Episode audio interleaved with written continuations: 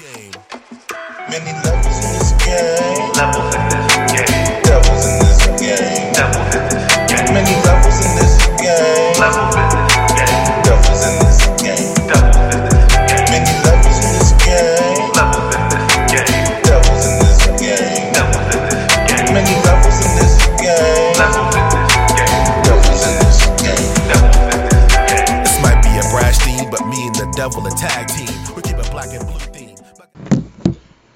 up, everybody? Welcome to the show. I see things a little differently. I am this little chemical. This is a special episode of Wednesday night. Uh, I guess I'm for Wednesday night. Um, so essentially, I want to do something based off the Grand Slam. I think we've done it the last two years actually, where we've just done episodes. I think last year we did an entire September. Yeah, we did. After the whole uh, Brawl Out fiasco, we actually did do a whole month of uh, September just doing Wednesday talks about the Dynamite only. Um, this one just because I, I like the card on paper and I thought it was a pretty good show overall.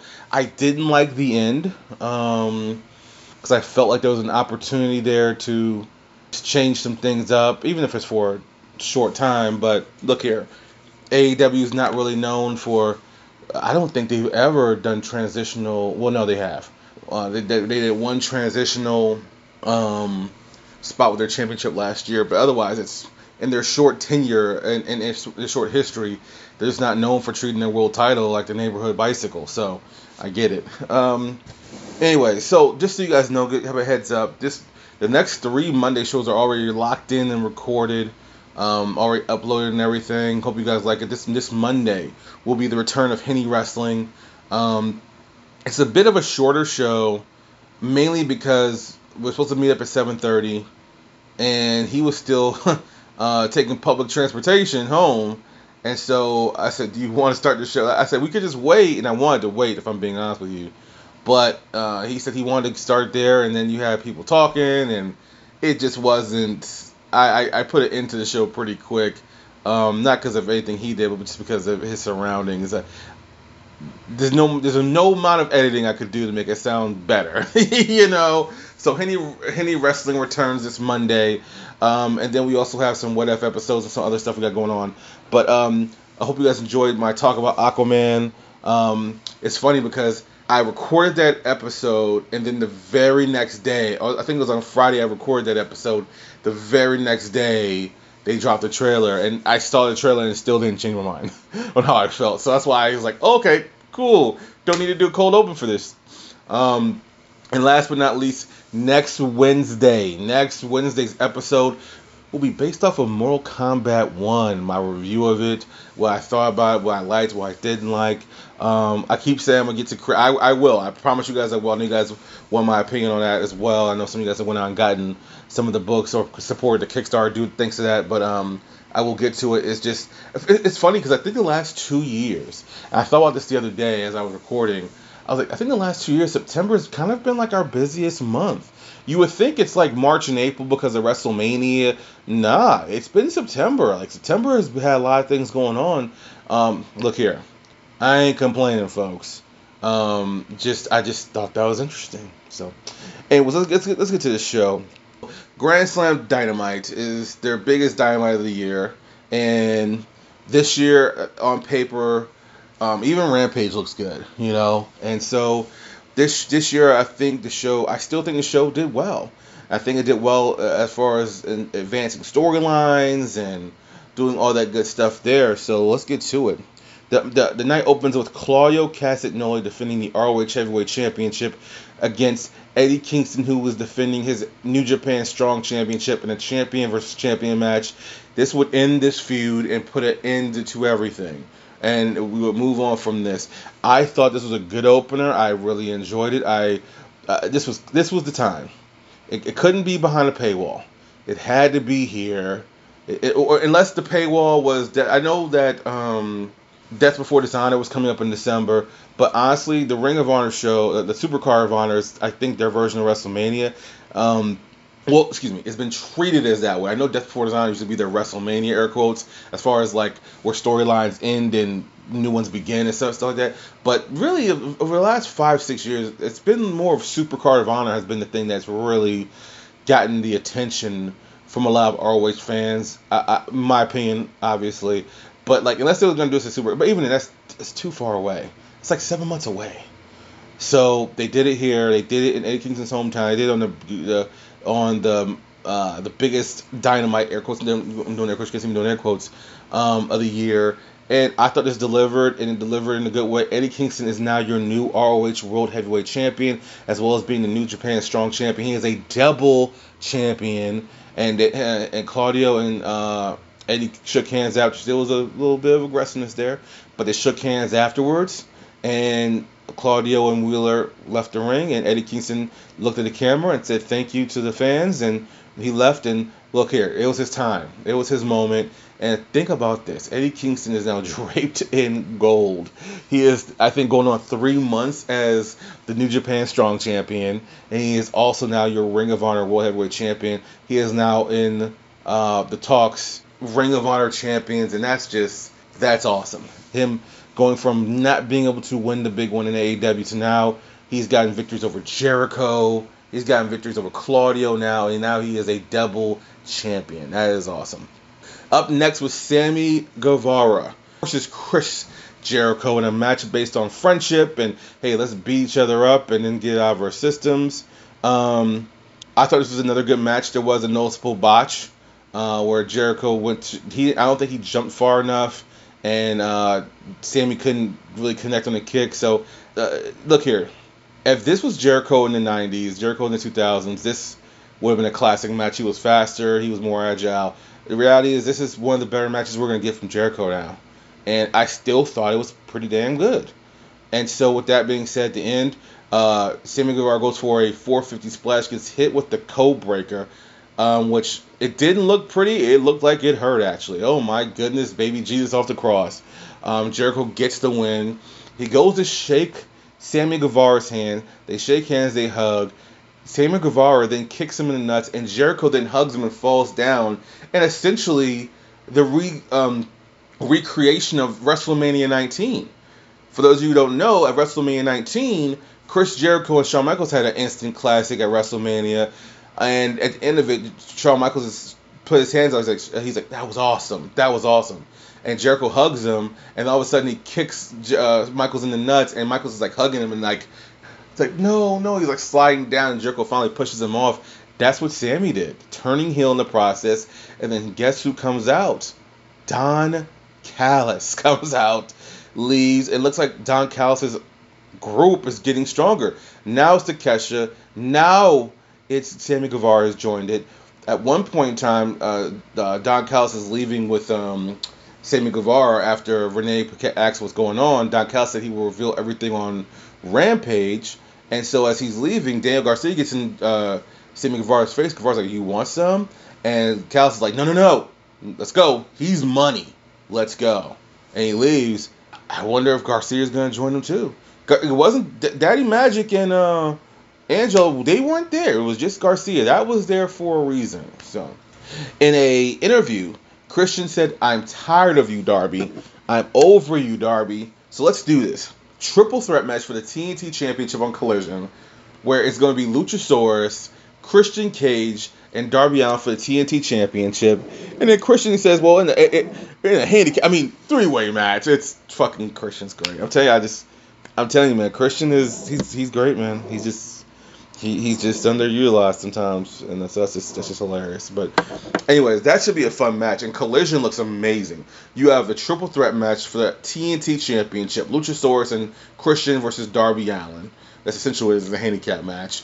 Which uh, it, look, the last thing I don't know. I wonder how the match is gonna go down. But anyways, uh, I have my thoughts on that. But I want to watch it and see. I actually have my thoughts to thinking that maybe Luchasaurus may break away because like this. I don't think we've seen Luchasaurus ever hold the TNT title, and he is the current champion.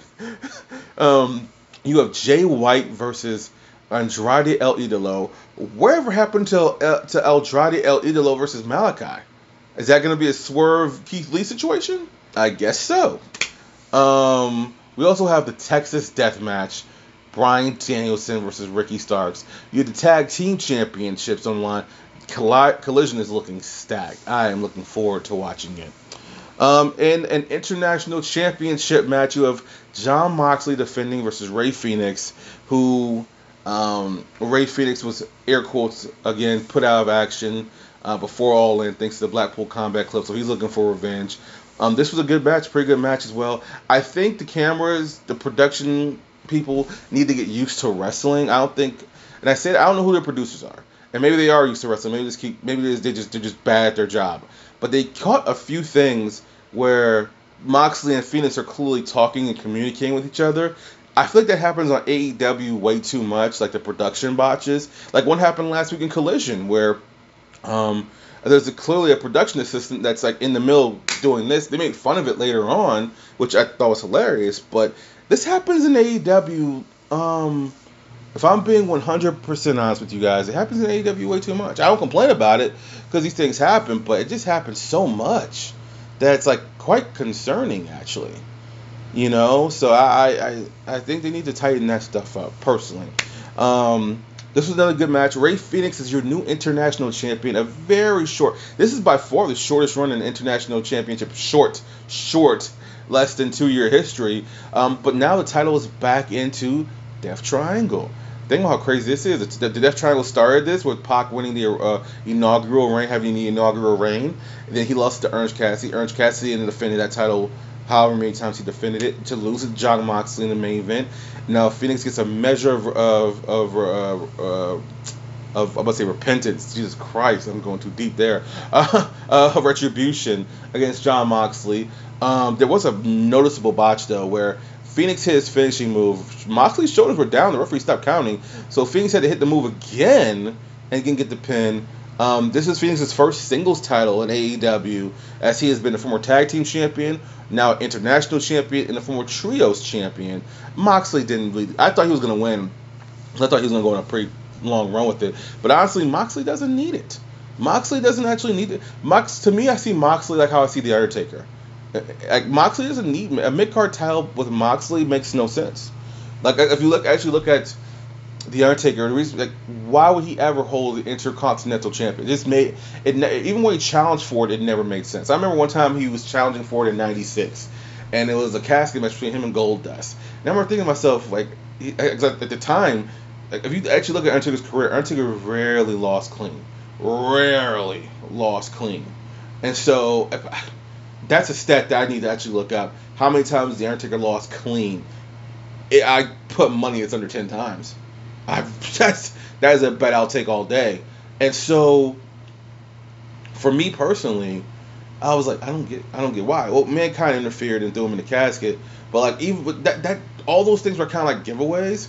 Like Moxley, I think it just adds to more of the mystique of Moxley's character. The fact that him and Orange put on uh, what some would say is a classic, some would say it was a good match, great match, whatever, in the main event of a pay per view that they needed to main event because of another CM Punk situation.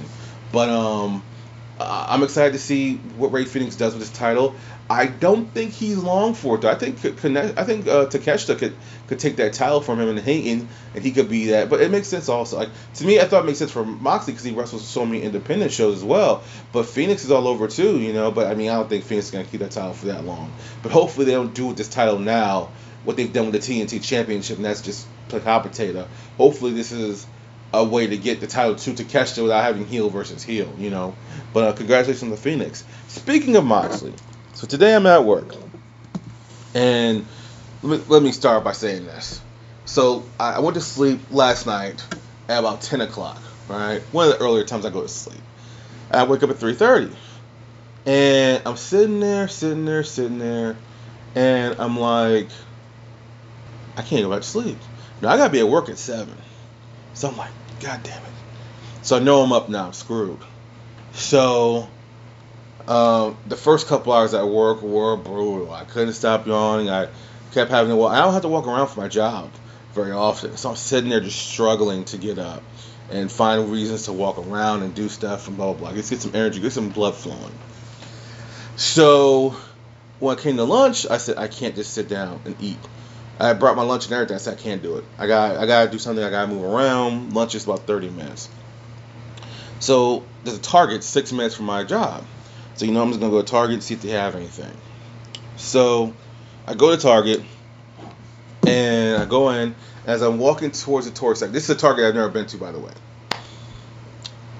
So as I'm walking um, towards the toy section, I make it's a left, the go go, and the sec- and the toys are on the right.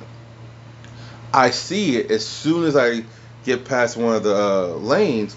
I see Chase one of five thousand just at the one of the first ones there. I'm like, what the hell? How is how did no one see this? Like I, I'm, I'm like because like it wasn't like it was like the times I found I found two other variants right or chases. I'll call them chase.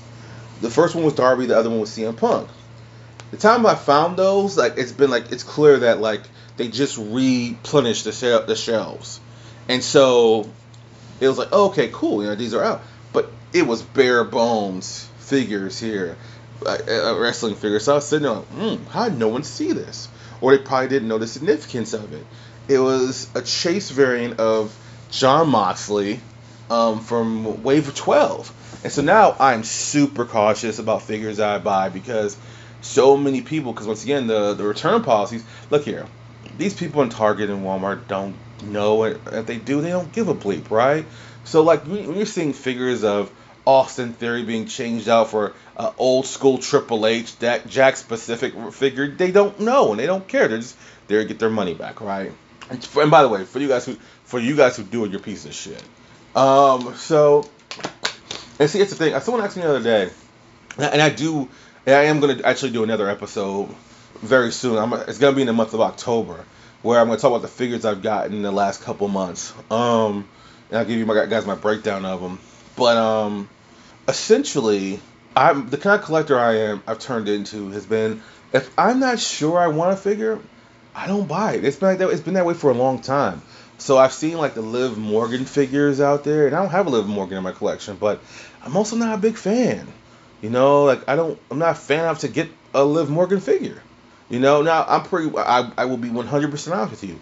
If if I know I'm gonna meet Liv Morgan somewhere, I'm like, or, or Liv Morgan's gonna be in the, in my area, I'm like, fuck it, I'll buy one to get it autographed.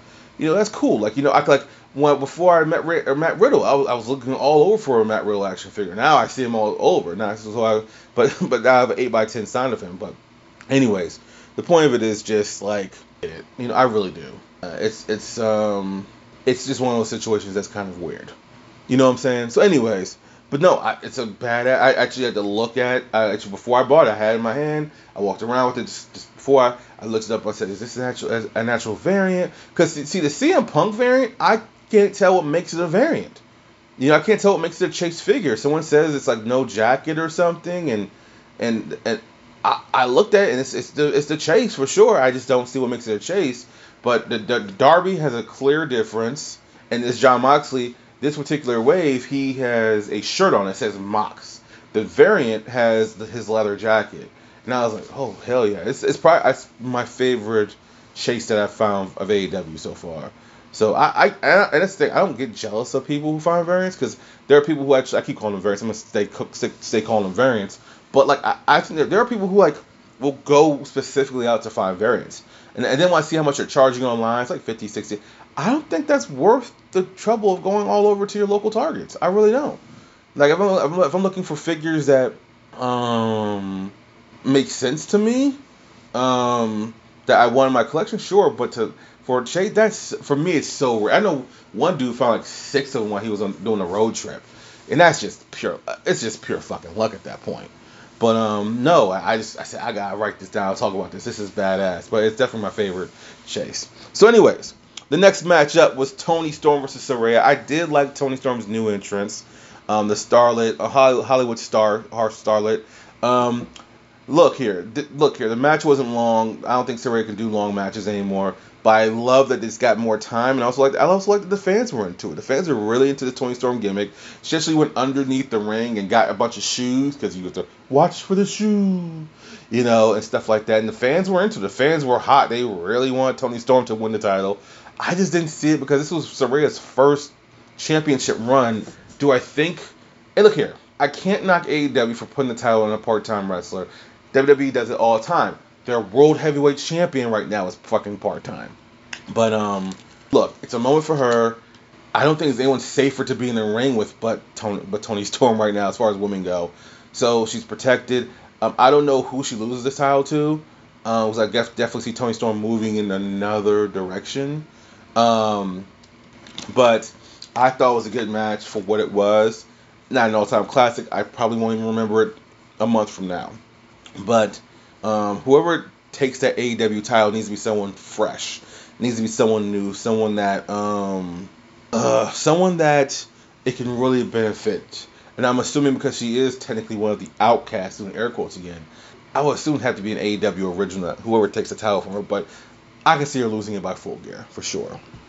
In the main event, Samoa Joe, the Ring of Honor Television Champion, second longest reigning Television Champion, faced off with MJF for the World Heavyweight Championship. I really enjoyed this match. This was a hell of a main event.